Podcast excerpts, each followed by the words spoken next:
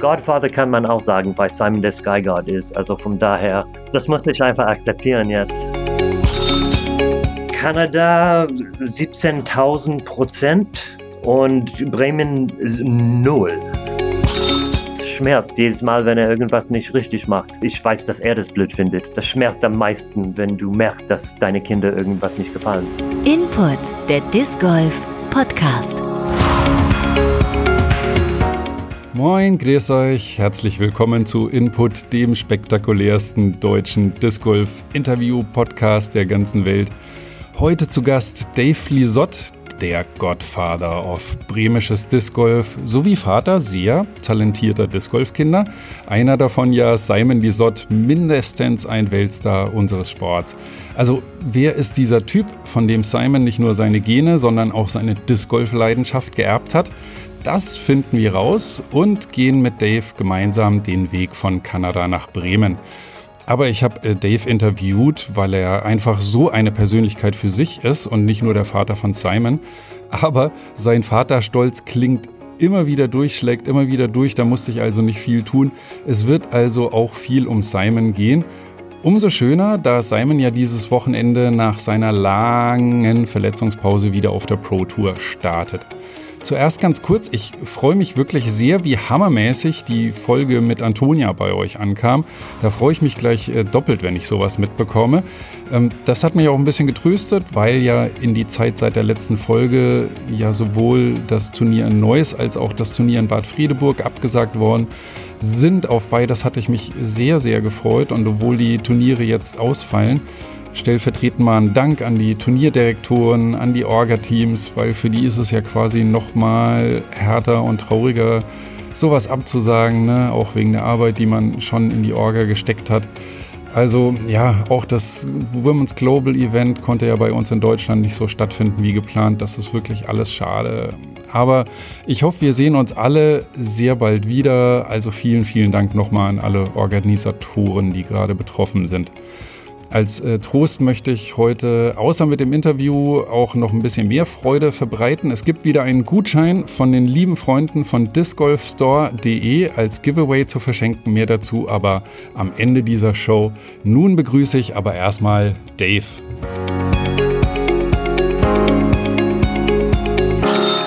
Input Disc Golf Typen.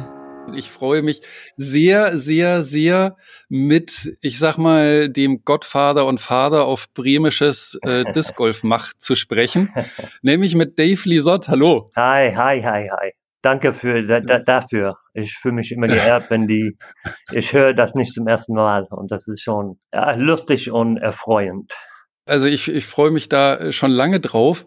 Du bist aber jetzt ja nicht nur Godfather und Vater, sondern hast selber eine wahnsinnig bewegte Disc-Golf-Geschichte, über die ich äh, auch mit dir sprechen will. Mhm. Ähm, da möchte ich natürlich einfach mal äh, am Anfang anfangen. Wie bist du eigentlich überhaupt mit Disc-Golf in Kontakt gekommen? Also richtig, ähm, in Vancouver mit meinem Bruder in fünfundachtzig oder so, vierundachtzig. Aber wir kannten das schon von der Schulzeit in den siebzigern, dass oh. jemand äh, zu uns gekommen ist, und die hatten normale Frisbee-Scheiben, so wie Ultimate-Scheiben, nur ein bisschen leichter, und da stand Disc Golf Hole One drauf, und deswegen kannten wir das, aber das habe ich dann nicht wirklich gespielt bis, bis ja, in den achtzigern mit meinem Bruder Peter. Aber ihr habt tatsächlich schon in der Schule damit Kontakt gehabt. Das ja, ja, auf jeden Fall in den siebzigern, da so kurz nachdem es angef- alles angefangen hat sozusagen, wenn man einen Punkt drauflegen kann. Als du dann in den achtzigern mit deinem Bruder angefangen hast, ja. Wie kam das dann nach der Schulzeit? Also ich bin in äh, Québec geboren, in Kanada, in Québec. Mhm. Und äh, ich bin allerdings mit achtzehn oder zwanzig äh, schon in den Westen gezogen, um ein bisschen Schule zu machen und äh, versuchen, mein Leben zu verstehen und orientieren. Und mein Bruder war auch, ich bin mit meinem Bruder gereist, und der ist dann weiter nach Vancouver gereist, und ich bin nach zwei oder drei Jahren auch nach Vancouver gezogen, und mein Bruder hatte so ein paar Scheiben, so, ich glaube, Discraft Phantom. Und okay. ähm, also es gab, der hatte nur irgendwelche Art von Putters, was man so als Putters jetzt kennt. Und davon hatte ja. er drei oder vier. Und wir sind durch Alleen gelaufen in der Stadt und haben einfach auf Bäume gespielt, weil wir, wir wussten, was es ist und alles. Dann haben wir irgendwann mal entdeckt, dass es tatsächlich ein Parcours gibt. Und ist sofort da, sofort mitgemacht, sofort immer da. Also jeden Tag äh, fast. Und ja, so der, der volle Disc Golf Leben angefangen für mich. Haben das viele Leute schon gespielt oder wie viele Leute kannten das? Ich hatte nicht das Gefühl, dass es wahnsinnig viel waren. Also um unsere Parcours waren es um die fünfzehn, zwanzig permanente Gäste. Also natürlich nicht jeden Tag, aber so fünfzehn, zwanzig Leute, die man kannte. Aber die waren natürlich nicht immer da. Das war ein kleiner Parcours auch.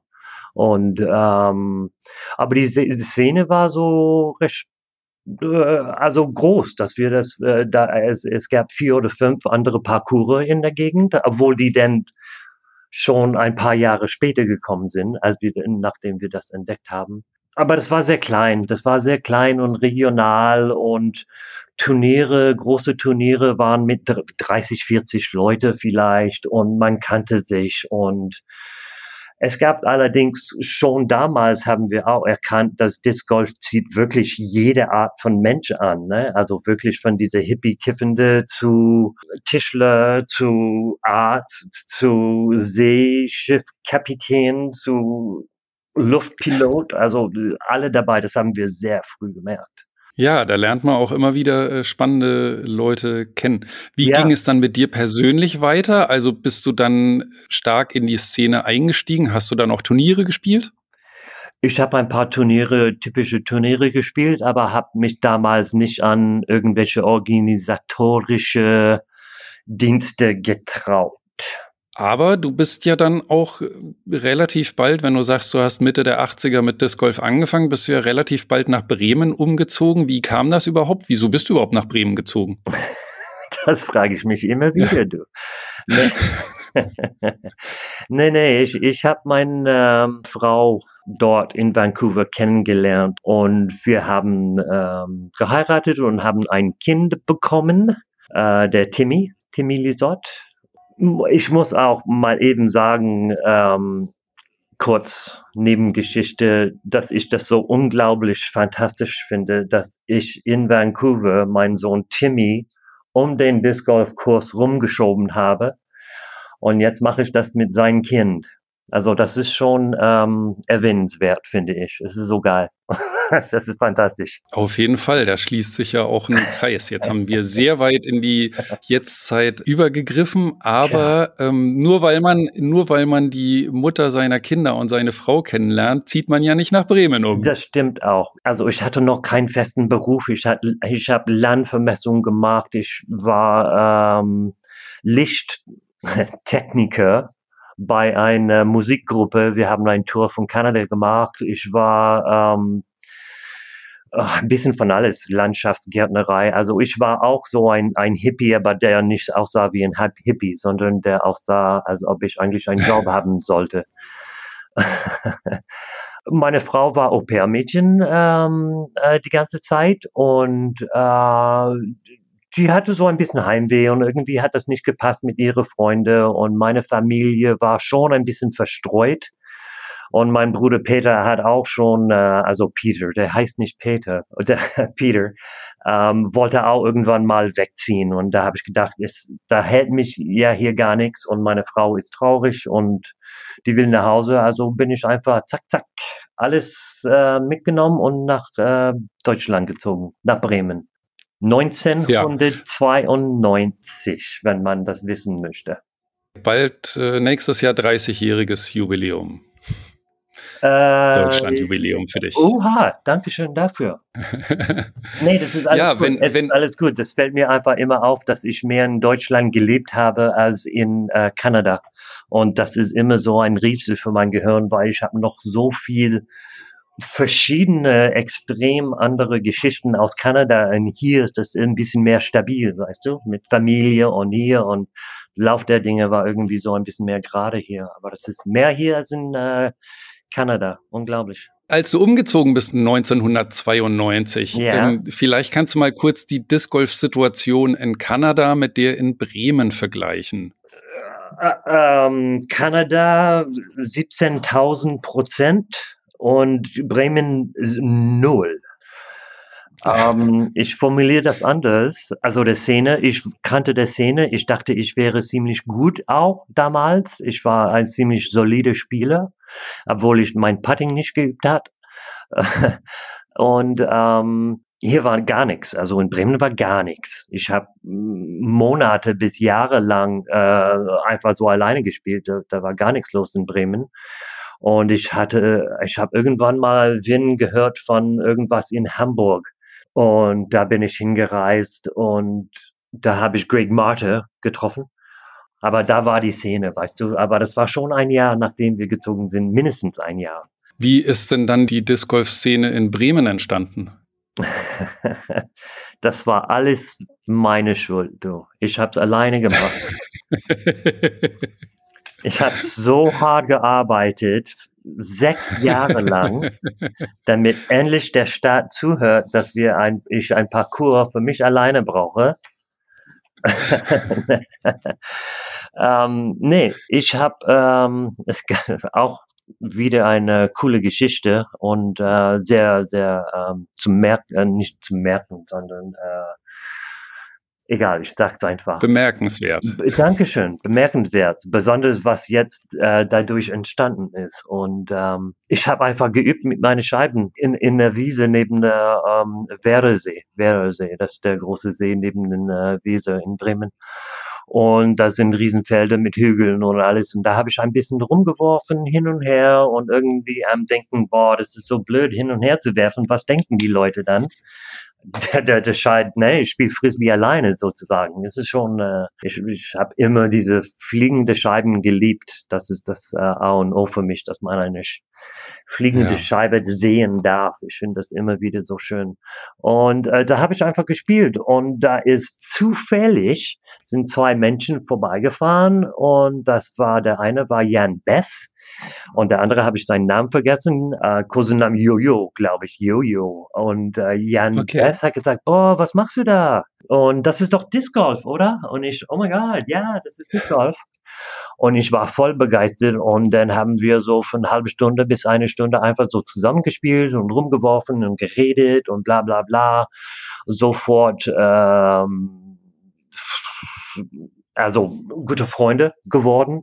Ich fand alles seine, seine Energie und alles für, für, für Scheiben und für Disc Golf und alles und, äh, ja, also Jan, Jan wir, wir haben uns kennengelernt, haben viel gemacht, so ein paar Körbe bestellt und aber Jan war echt der der der Rakete unterm und äh, diese, was entstanden ist in Bremen. Ja, ich finde auch, das ist ja wirklich eine unglaubliche Geschichte, weil wer Jan Bess kennt, ist ja auch ein bunter Hund in der allgemeinen Frisbee-Szene in Deutschland. Von allen Menschen dieser Welt, dieser deutschen Frisbee- und Discgolf-Welt, äh, dass du ausgerechnet auf Jan Bess gestoßen bist, finde ich wirklich abgefahren, weil äh, der Typ ist ja auch, wer ihn kennt, ist ein totaler Frisbee-Disc-Golf-Freak und ähm, da habt ihr mit Sicherheit das Traumduo gebildet. Ich denke schon, ähm, ja. Unglaublich. Ja, ich, ich, ich ja, das ist ähm, ein sehr schöner äh, Zufall. Ja. Also Zufall kann man eigentlich nicht sagen. Situation, ja, ja. Ja, was ja. soll man sonst noch sagen? Ey, das ist einfach so ein, ein extrem glückliche Begegnung gewesen, äh, der stets gewachsen ist. Wie ist dann die, die Szene weitergewachsen? Du hast mir äh, schon mal gesagt, du selber bist nicht so der, der Vereinsorga-Mensch oder so, aber das haben dann irgendwie Jan und seine Kumpels vorangetrieben oder wer war dann daran schuld? Genau, genau. Jan hatte, ähm, hatte in ein, ein W G gewohnt. Die waren alle Disc Golf gebe- äh, begeistert. Also da waren drei oder vier oder fünf von uns am Anfang und zwar zwei, drei Jahre lang. Nein, nur sechs, sieben Leute höchstens, die gespielt haben. Und äh, die hatten Ideen und ähm, diese, ja, ich weiß nicht, wie ich das beschreiben soll, aber das waren auf jeden Fall Action-Leute, ne? Und ähm, ja. allerdings musste ich auch ehrlich zu, äh, jetzt wo ich, äh, ich denke immer, ich habe gar nichts gemacht, aber ich habe dort tatsächlich irgendwie kleine Treffen und kleine Turniere gesta- äh, angestaltet, ähm, damit angefangen. Und ich habe auch ganz oft angetrieben, hey, wollen wir spielen gehen? Und wir haben jetzt zwei Ching-Körbe und äh, dann packen wir die eine hier, eine da, dann haben wir ja sechs Bahnen irgendwie hin und her. Und das haben wir ganz, ganz, ganz, ganz oft gemacht. Aber dann auch letztendlich wollten wir einen Parcours bauen. Und um einen Parcours zu bauen, äh, muss man ein Verein sein. Und ja. äh, da hat äh, Jan und Daniel und Roland ähm, einen Verein gegründet. Und ähm, wir haben tatsächlich auch, nachdem ein bisschen alles ähm, abgeschlossen war und wir müssten so, wer macht was, wer macht äh, Kassenwart, wer macht Witze, wer macht Presi, bla bla bla bla. Und ich ja. habe die ganze Zeit gedacht, ja natürlich ist, ist Jan Präsident, also der treibt alles an, weißt du, ich mache einfach das Disc Golf Ding. Und dann haben wir tatsächlich ein kleine Neunbahn kurze Ding gespielt, um der Position von Präsident zu spielen, und ich habe es gewonnen. Also ich wurde ähm, netterweise und äh, seit dann auch so als Präsident gekrönt und äh, ja.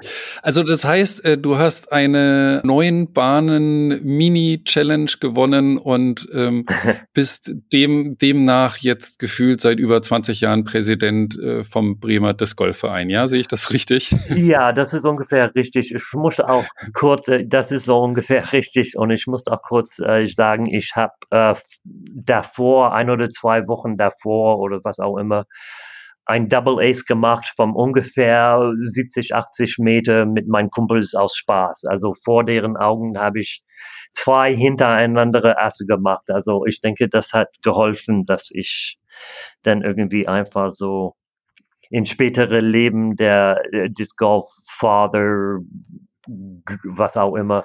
Godfather kann man auch sagen, weil Simon der Skyguard ist. Also von daher, ne, was soll das? Das muss ich einfach akzeptieren jetzt. Also du hast es schon sehr gut analysiert. Mir ja, kam nämlich auch der Gedanke, okay, wenn du damals schon deine Asse mit den anderen abgefeiert hast, dann weiß ich auf jeden Fall, woher Simon das hat. Äh, definitiv. ja. ja. ja.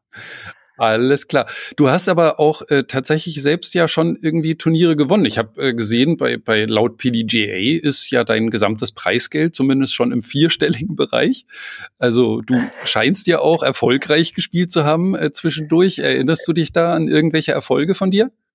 Als ich in Deutschland gelebt habe, bin ich zweitausendeins oder drei oder zwei oder sowas, ähm, habe ich meinen Bruder in Québec besucht, und wir sind zu einem Canadian Championships gewonnen und haben in den Masters Division gespielt, unter drei Leute, die dort waren. Ja. Und ich habe besser als alle anderen gespielt und bin Canadian Champion Masters Division zweitausendeins oder sowas. Und ähm, also ja, das geil. Könnte so ein bisschen Geld sein. Und äh, am Anfang meiner deutsche Karriere als Disc-Golfer habe ich tatsächlich die ersten fünf bis zehn Jahre, wo ich gereist und gespielt habe, mindestens fünf, oft in den Niederlanden. Weil da war die ah. Szene schon, also meiner Ansicht nach schon viel größer als in Deutschland. Und ich habe auch Arthur Haverkamp, auch ein cooler Typ, ey, Arthur Haverkamp, Legende in, in, in uh, Holland, auf jeden Fall für Disc Golf.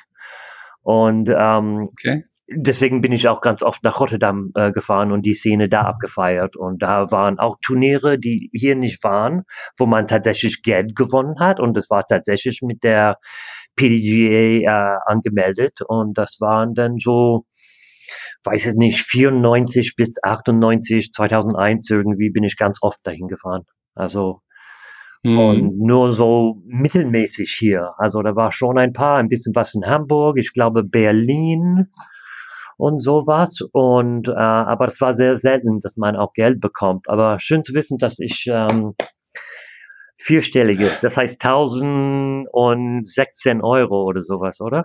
Ich äh, hab's nicht im Kopf, ja, gut, ich hatte mal klar. geschaut. Alles klar, ja. Aber ich glaube, viel mehr als das Geld ähm, wiegt ja dann, dass du dich tatsächlich mal kanadischer Meister nennen durftest. Ich meine, das äh, finde ich, das klingt schon richtig fett. Dann ja, ist auch ne? egal, dass nur drei Leute in der Division waren, finde ich. Ja, ist Hauptsache auch egal. Kanadischer ich, Meister. Ich, ich habe auch in Deutschland ein paar Turniere als Masters auch gewonnen, glaube ich, so irgendwie Dassel oder einmal vielleicht oder Berlin. Vielleicht Grebenstein, ja, mhm. ja, solche Turniere habe ich auch so. Also ich hatte gute Erfolge, denke ich mal. So in der, ich war kein Spitzenspieler, aber so bei den Masters, als ich endlich mal Masters spielen könnte. Ja, was ich sehe, sich irgendwie spiegelt auch wieder auf mich. Wurde ich sehr gerne aufgenommen in der Disc Golf Community und ich auch der Disc Golf Community Ende neunziger und Anfang zweitausend. Eine meiner frühesten Erfahrungen äh, oder, oder Erinnerungen an dich ist auch tatsächlich, dass ich zweitausendzehn haben die Funaten hier in Hannover die Expo Open wieder aufleben lassen und ich war dann ein paar Jahre in Folge Turnierdirektor mhm, und ich m-m. glaube, es war nach zweitausendzehn, da warst du als Teilnehmer dort und dann bekomme ich danach, äh, obwohl ich gar nicht gefragt hatte, äh, eine Mail von dir, die habe ich sogar noch, vielleicht sollte ich die mir mal rahmen, so von wegen, ja, ich wollte dir nur mal sagen, das Turnier war so spitzenmäßig organisiert und das war klasse, dass auch der Teil, äh, der, der Zeitplan so exakt eingehalten wurde und ich meine, klar, als Turnierdirektor tut man immer so bescheiden, aber du siehst es daran, dass ich das jetzt noch weiß, über zehn Jahre später.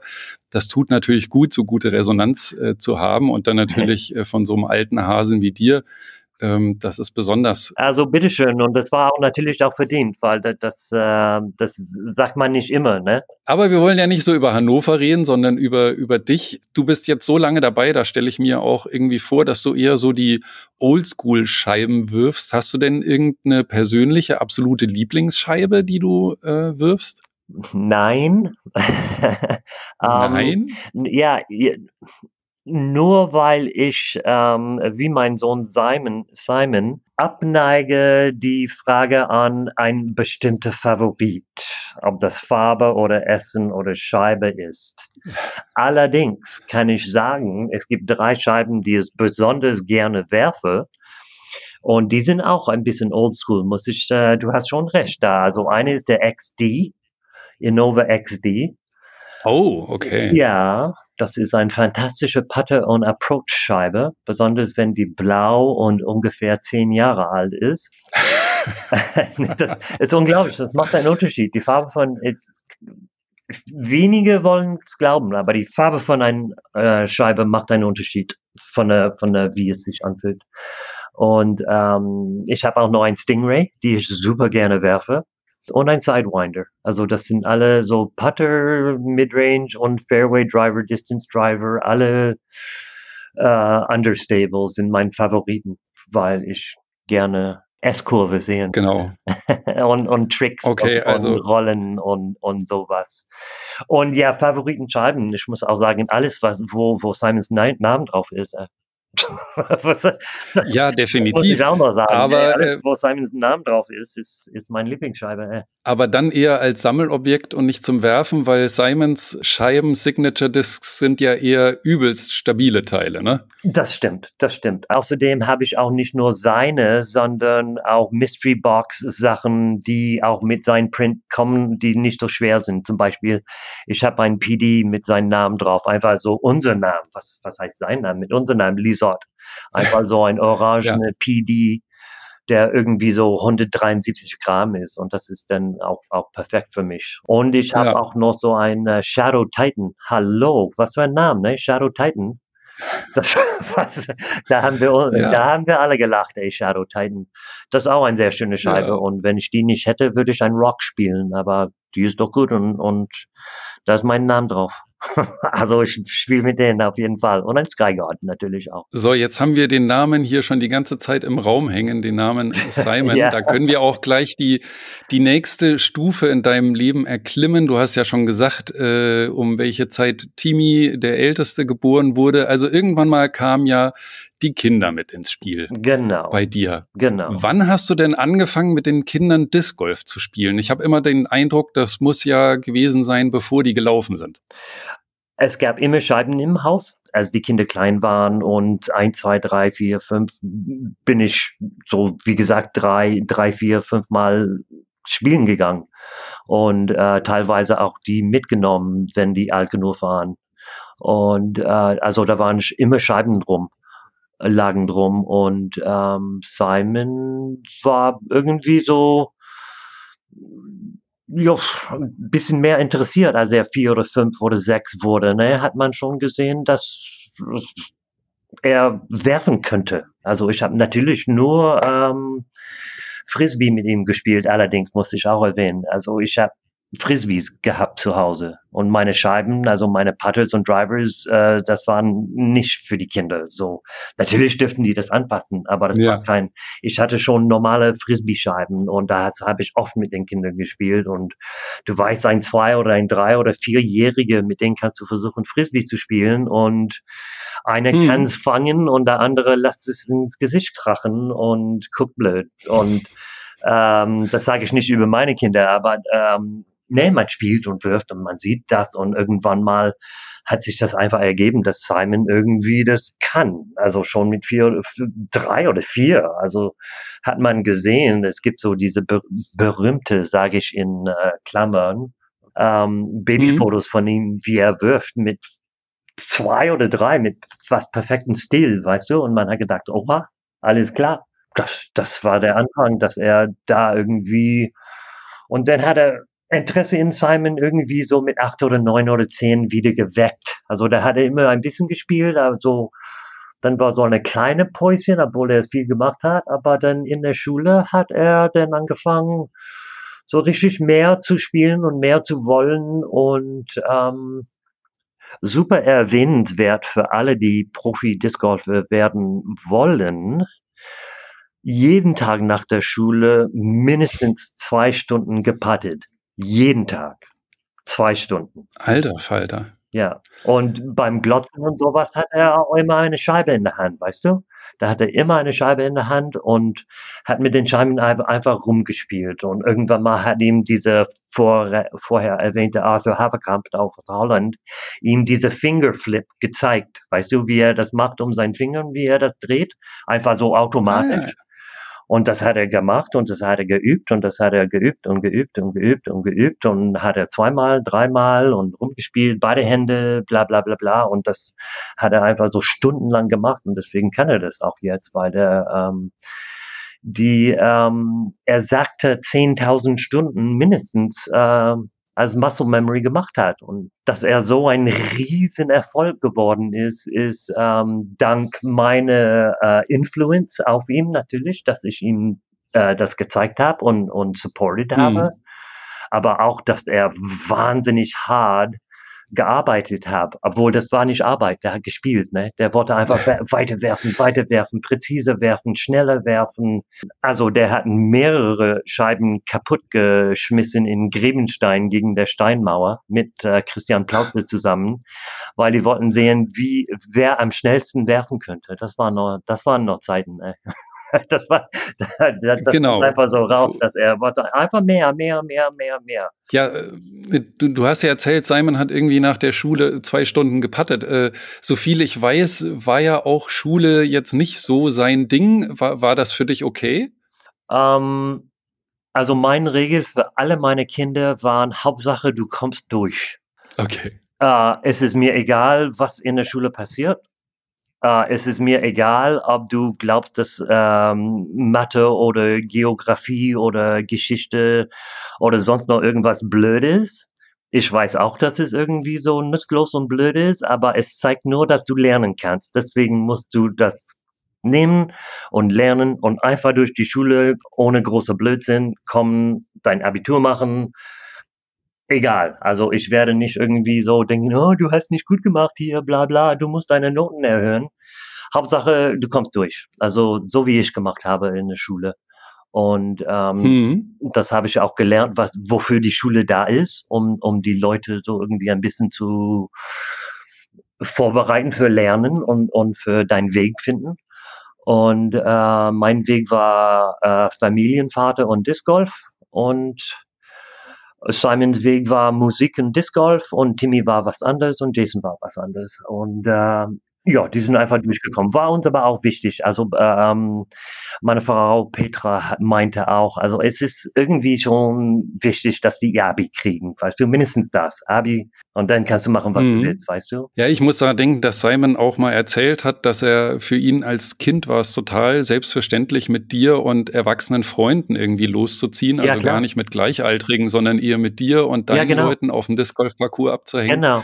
Also genau, für ihn war das total selbstverständlich. Ja, genau. Also er zehn oder elf, nur so elf, zwölf würde ich sagen, ist er so dann mit uns regelmäßig in den Park gekommen und äh, ich war der Älteste, glaube ich, so mit äh, fünfunddreißig, sechsunddreißig, achtunddreißig, irgendwie in den Dreh.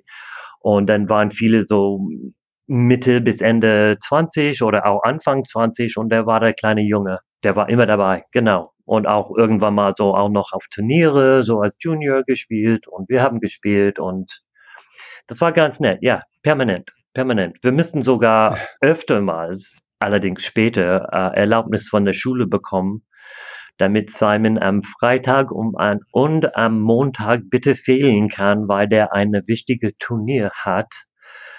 Und wir haben ganz leichte Probleme mit der Schule gehabt. Das, das wurde irgendwann mal zu viel, weißt du. Die haben gesagt, oh, jetzt fehlt er jetzt zum vierten Mal in diese Quartal und bla bla bla bla. Und ich habe mhm. irgendwann mal einen Brief geschrieben mit den ganzen Junior und alles mögliche Akkuladen von Simon, äh, so mit seinen ganzen Sachen. Und ich habe einfach gesagt, ich glaube, es wird alles gut, Simon schafft es schon und ähm, also es ist ja. alles gut, dass wir ein paar Tage nehmen und das ist auch wichtig. Also du bist ganz klar mitschuldig gesprochen, dass aus Simon jetzt so ein Disc Golf Weltstar geworden ist. Würde ich sure. jetzt mal urteilen. Ja, okay, sure. Ja, klar. Okay, nehme ich an.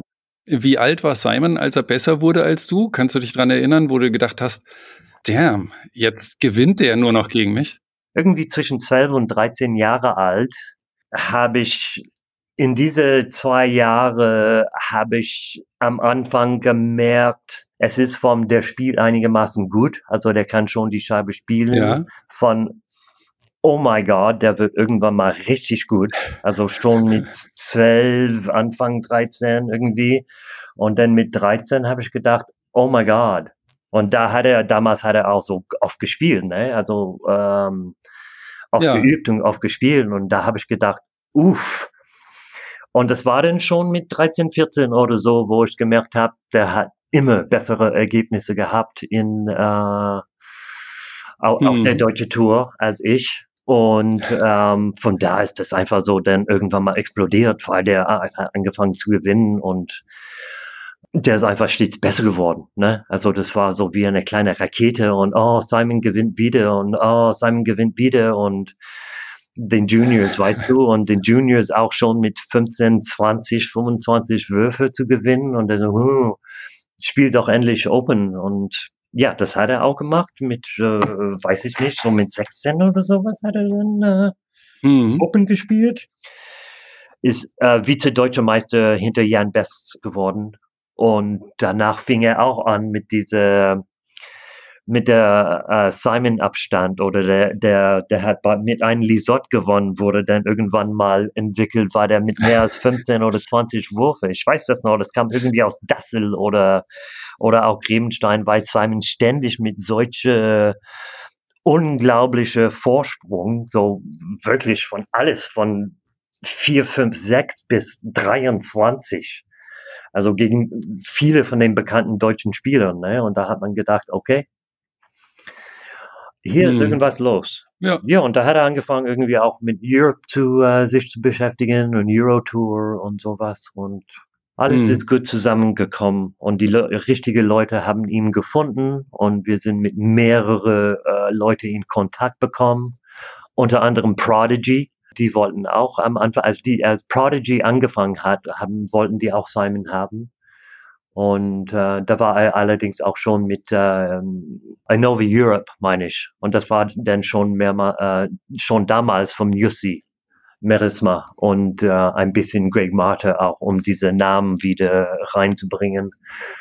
Äh, genau, Jussi, Jussi Meresmaa kann man sagen, ist quasi Mister Discmania, für die, die, die der Name vielleicht nicht so viel sagt, aber Discmania wird, glaube ich, allen was sagen. Ähm, das ist sozusagen das Ding von Jussi Meresmaa.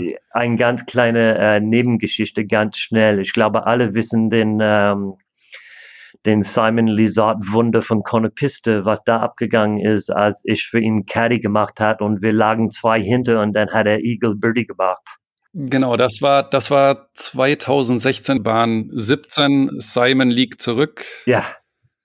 Ja. Und ich war auch sein Caddy, weißt du, und ich war genau, was zwischen uns abgegangen ist und wie er sich fühlte und wie ich mich fühlte. Und dann auf einmal knallte er eine rein auf siebzehn. Und was ich so geil finde, fand, weil ich dachte, die wäre viel zu weit. Also von meiner Sicht oben, ich dachte, der hat das viel zu doll geworfen. Und dann geht das Ding ab und landet im Korb. Und ich denke nur, wow. Und dann beide Macbeth und, und K J werfen im Wald auf der linken Seite, was kein Profi macht irgendwie.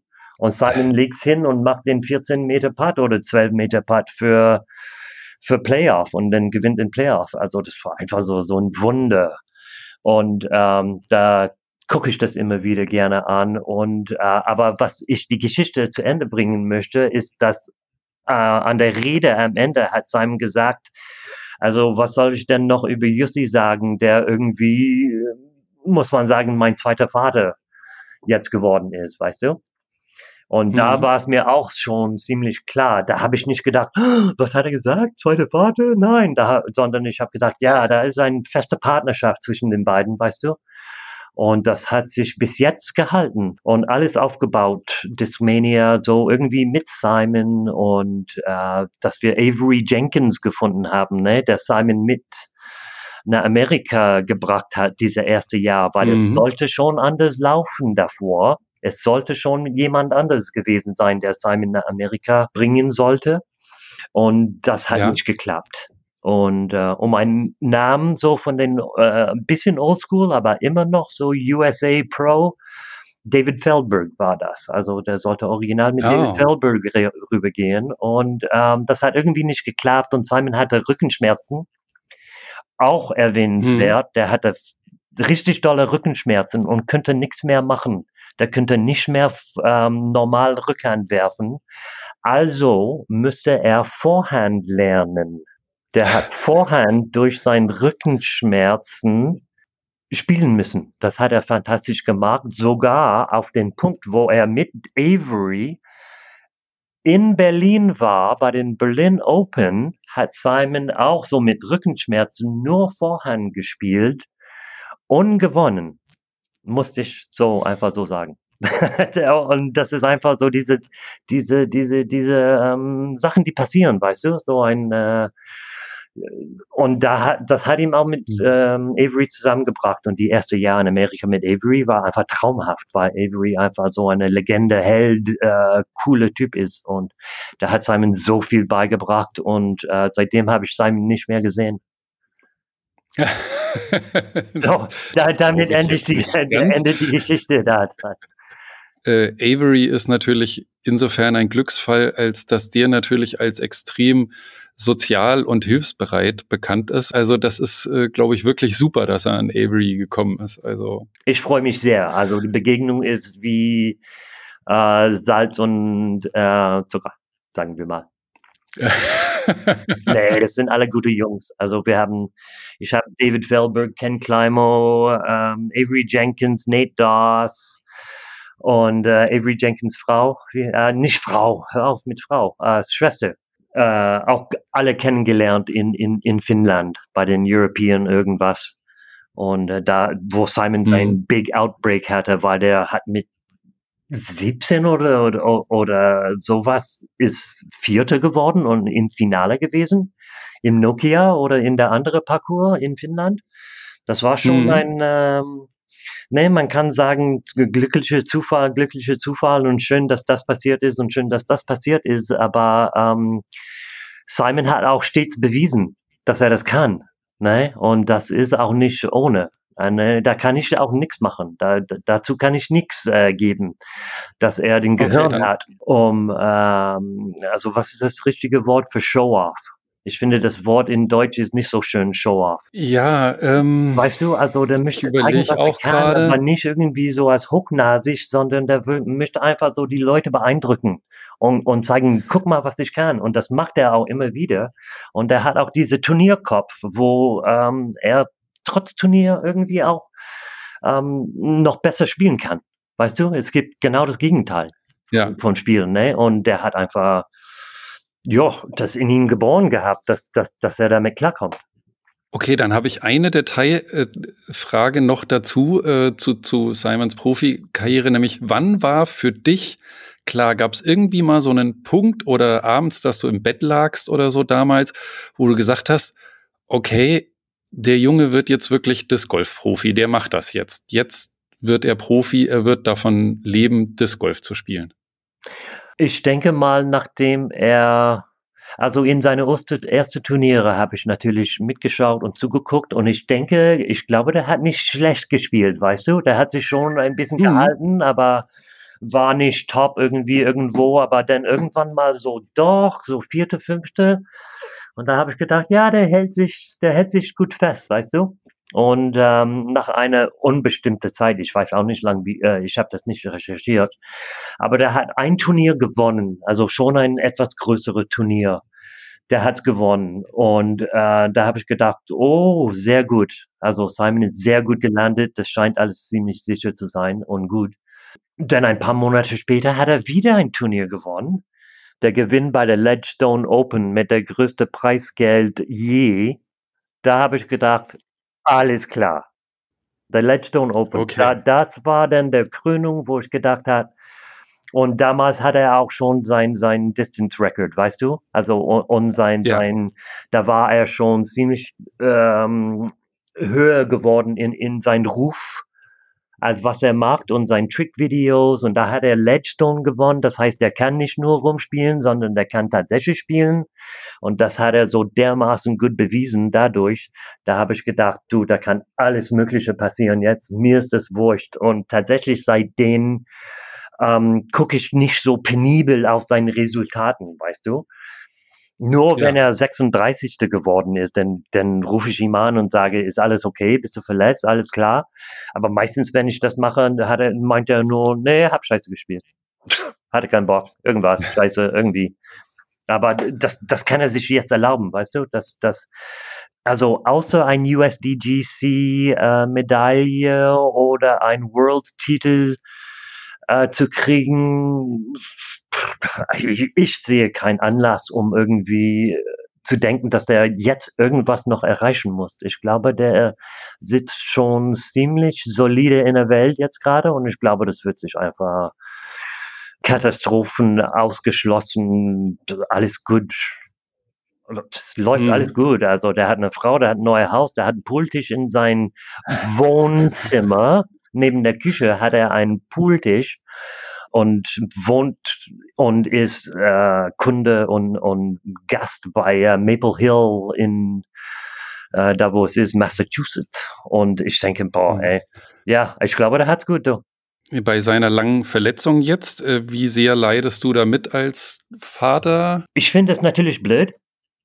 Aber wie gesagt, der äh, vorherige gesagte ähm, Gefühl, die ich habe, dass Simon schon in der Welt ist, und eine verletzte Ellbogen ist meiner Sicht nach nicht katastrophal, sondern ist ein bisschen blöd.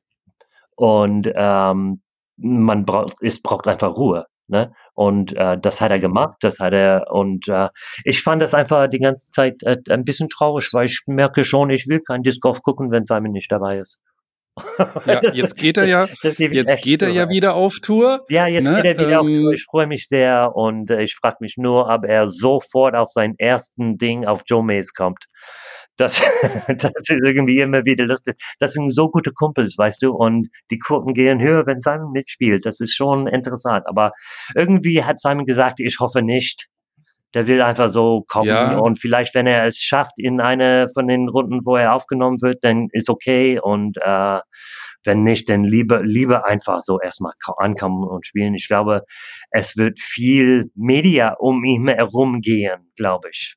Alle freuen sich. Ich glaube schon, dass er auf Tour vermisst wird und dass er sofort in jede Feature-Card gewählt werden würde, selbst wenn er noch nicht ganz, aber ich verstehe auch, dass du sagst, dass das Simon vielleicht gar nicht so recht ist. Ja, gar weil nicht. Er sagt ja, aus, aus Schonungsgründen will er gerade ja. eben keinen Show-Off machen oder sonst ja. was, sondern will halt erstmal unspektakulär irgendwie spielen. Und ähm, klar, dann kommst du natürlich gleich wieder so in diesen Beweiszwang, ist Simon noch der alte Simon, aber er soll natürlich auch langsam starten erstmal wieder. Ja, ja, ja, natürlich. Und das, das hat er auch vorgehabt. Das, das hat er auch vor. Wenn du die Übertragung schaust, ja. kannst du dir sowas cool anschauen oder bist du da in, brichst du da in Schweiß aus? Also wenn ich das live gucke, du redest, wenn, wenn ich live gucke, wie Simon spielt. Ja. Ich kann das nicht so entspannt gucken. Nee, natürlich nicht. Also es schmerzt jedes Mal, wenn er irgendwas nicht richtig macht. Nicht nur, weil ich, nee, nicht nur, nicht nur, weil ich das blöd finde, sondern dass ich weiß, dass er das blöd findet. Und das, äh, das schmerzt am meisten, wenn, wenn du merkst, dass, dass deine Kinder irgendwie so irgendwas nicht gefallen, weißt du? Ich denke, oh Gott, ey, und oh, so nervös und oh, und blöd und ja, aber ich, ich bin auch ein bisschen wie Simon. Oh mein Gott, wir spielen Disc Golf hier. Also, ne? Lass uns uns alle freuen. Wir gucken Simon live auf der Pro Tour mit drei Kameras und äh, alles gut, alles gut. Doch. Genau, der Sport wächst und wächst und wächst. Du hast es gesagt, inzwischen kann man Pro Tour live gucken aus drei Kameras. Das ist alles ein bisschen anders ja. als vor zehn und vor zwanzig Jahren. Oh, Wenn Paul McBeth bekommt zehn Millionen in zehn Jahren. Ähm, wie siehst du denn die Entwicklung unseres Sports? Ja, ja, ja. Ich, ich mache mal eben ganz schnell ein, ein, ein Urteil. An den Profi-Tour in Amerika stets steigend. An den Profi-Tour in Europa langsam, langsamer stets steigend und in Deutschland äh, verbreitet sich das. Aber ich sehe in Deutschland keine, ist auch schwer zu beurteilen jetzt, äh, irgendwie der deutsche Tour nicht so wirklich, ich sehe da kein großes Leben und ich rede nicht von den letzten Jahren und ich habe auch natürlich nicht mitgemacht. Und ich kann das schlecht beurteilen. Und ich war nur auf ein paar Turniere. Aber irgendwie habe ich das Gefühl, das verbreitet sich sehr in Deutschland. Aber wird mhm. nicht, also von dem Niveau her. Und jetzt in den letzten paar Jahren, was ich gesehen habe, ein, ein viel kleinere Anzahl von Spielen, die ich denke tatsächlich irgendwie richtig gut sind. Weißt du, du hast einen irgendjemand, der irgendwie den League gewinnt und der kann gut spielen und sowas. Und ähm, man kennt ihn schon lange und sowas. Und dann gibt's Leute wie Marvin Tetzel. Und wenn man Marvin Tetzel anguckt, dann denkt man, oha, also der könnte es. Also wenn er sich darauf konzentrieren, ne? Es gibt ein paar aus Deutschland. Aber wirklich nur ein, ein, ein, äh, an, an beide Händen. Vielleicht packen wir auch noch die Füße drauf von Menschen, die ich jetzt kenne. Natürlich ausgeschlossen der Szene von den letzten zwei Jahren. Also ich kenne nicht viele. Aber trotzdem, der, der Anzahl von, von fantastischen Spielen ist so klein hier in Deutschland. Entschuldigung, wenn ich irgendjemanden beleidigt habe, aber nein, halt ich so. denke, du das weißt, ist was ich meine, ne? Also Du in weißt, Ordnung, du hast natürlich, ja, ja, du hast natürlich jetzt Marvin noch ein bisschen geadelt, den äh, habe ich natürlich. ja in Folge zwei interviewt, das wird ihn äh, freuen. Ähm, äh. Viele sagen jetzt, wenn du sagst, du hast die letzten ein, zwei Jahre nicht so aufmerksam verfolgen können, würden wahrscheinlich jetzt viele sagen, dass der amtierende deutsche Meister Timo Hartmann, das ist auch ein ganz, ganz, ganz junger, ja, ja. auf dieses Niveau kommen könnte, das ist mit Sicherheit, ja. wird spannend sein. Ja, also es gibt, wie gesagt, ein paar, ne? Die könnte ich auch nennen. Äh, aber Christian Plauer zum Beispiel. Christian Plauer, alle kennen ihn, der so eine so eine Art von andere solide Spiele ist. Auch, auch ähm, ein von den Brown-Brüdern, Jerome, nee, der andere. Victor. Victor.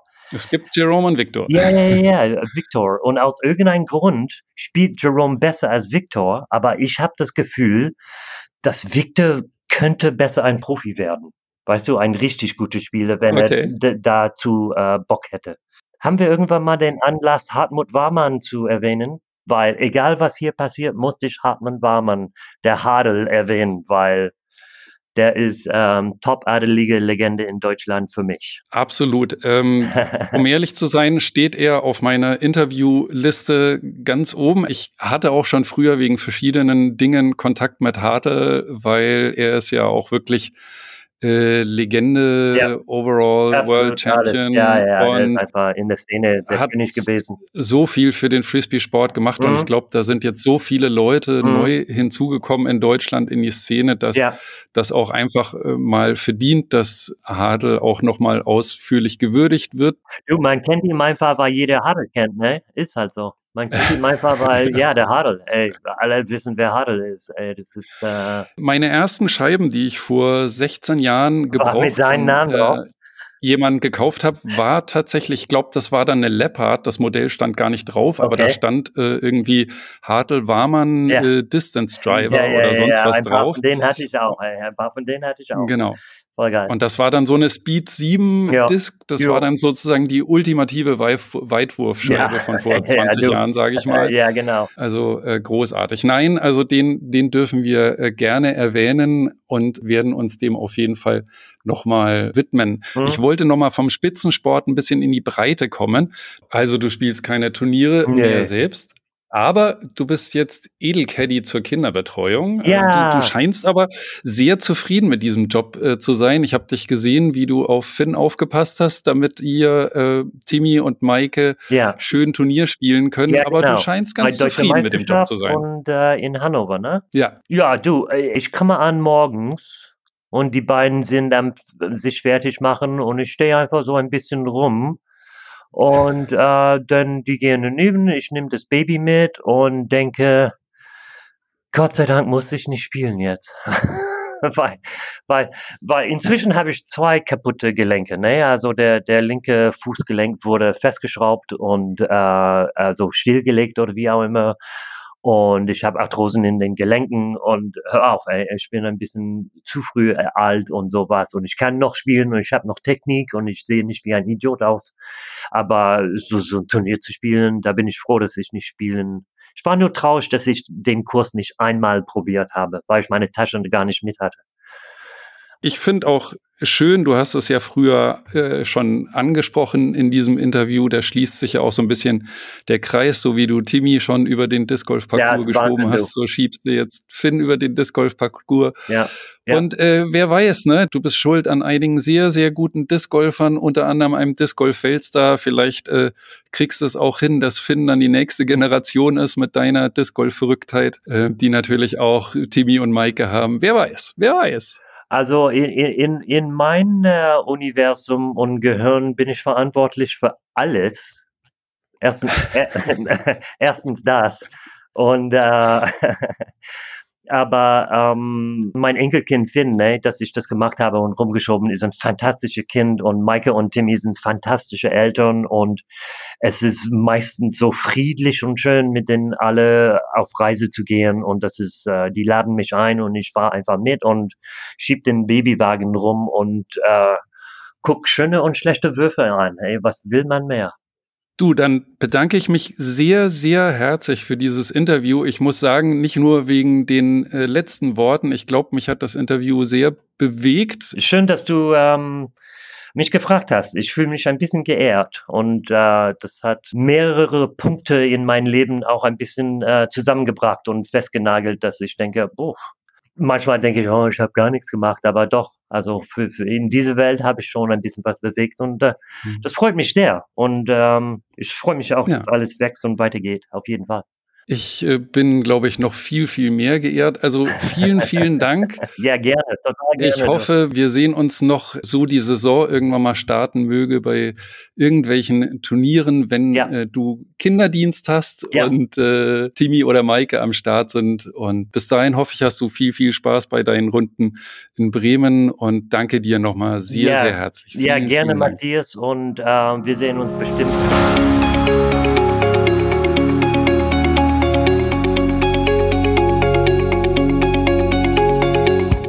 Ja, ich hoffe sehr, dass wir uns wiedersehen. Was für ein abgefahrener Typ, was für ein trockener Humor, sehr schön. Wer jetzt Daves Kandidaten für die Input Hall of Fame vermisst hat, wir haben es nicht explizit angesprochen, aber Dave wünscht sich Avery Jenkins dafür und er hat ja schon seine Begeisterung über Avery sehr zum Ausdruck gebracht. Kommen wir zum Gutschein von disc golf store punkt de. Großartiger Laden, wenn ihr Innova- und Discmania-Fans seid, absolut erste Wahl. Alles, was ihr für eine neue Premium-Scheibe tun müsst, ist, mir zu verraten, was die älteste Scheibe ist, die ihr im Back habt. Äh, Dave und ich haben uns ja auch über alte Scheiben unterhalten und vielleicht habt ihr ja bei euch sogar eine kleine Geschichte dazu, zu eurer Scheibe. Dann schreibt die mit auf oder macht ein Foto von der Scheibe.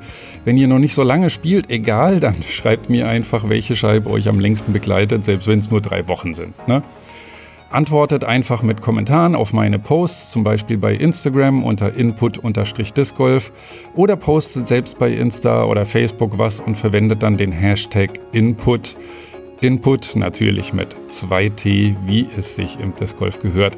Natürlich könnt ihr auch auf der Website input dash discgolf punkt de kommentieren oder schreibt mir unter post at input dash discgolf punkt de.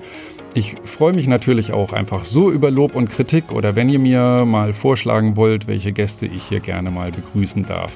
Also besten Dank fürs Zuhören, egal wo ihr das gerade hört. Uns gibt es ja überall, wo es Podcasts gibt. Zum Beispiel bei Spotify oder bei Apple Podcasts oder Deezer oder Google Podcast oder sonst wo. Hauptsache abonnieren, das wäre super. Ich wünsche euch gutes Wetter an Pfingsten, an Himmelfahrt. Macht's gut und eure Würfe rein. Servus, sagt der Matthias.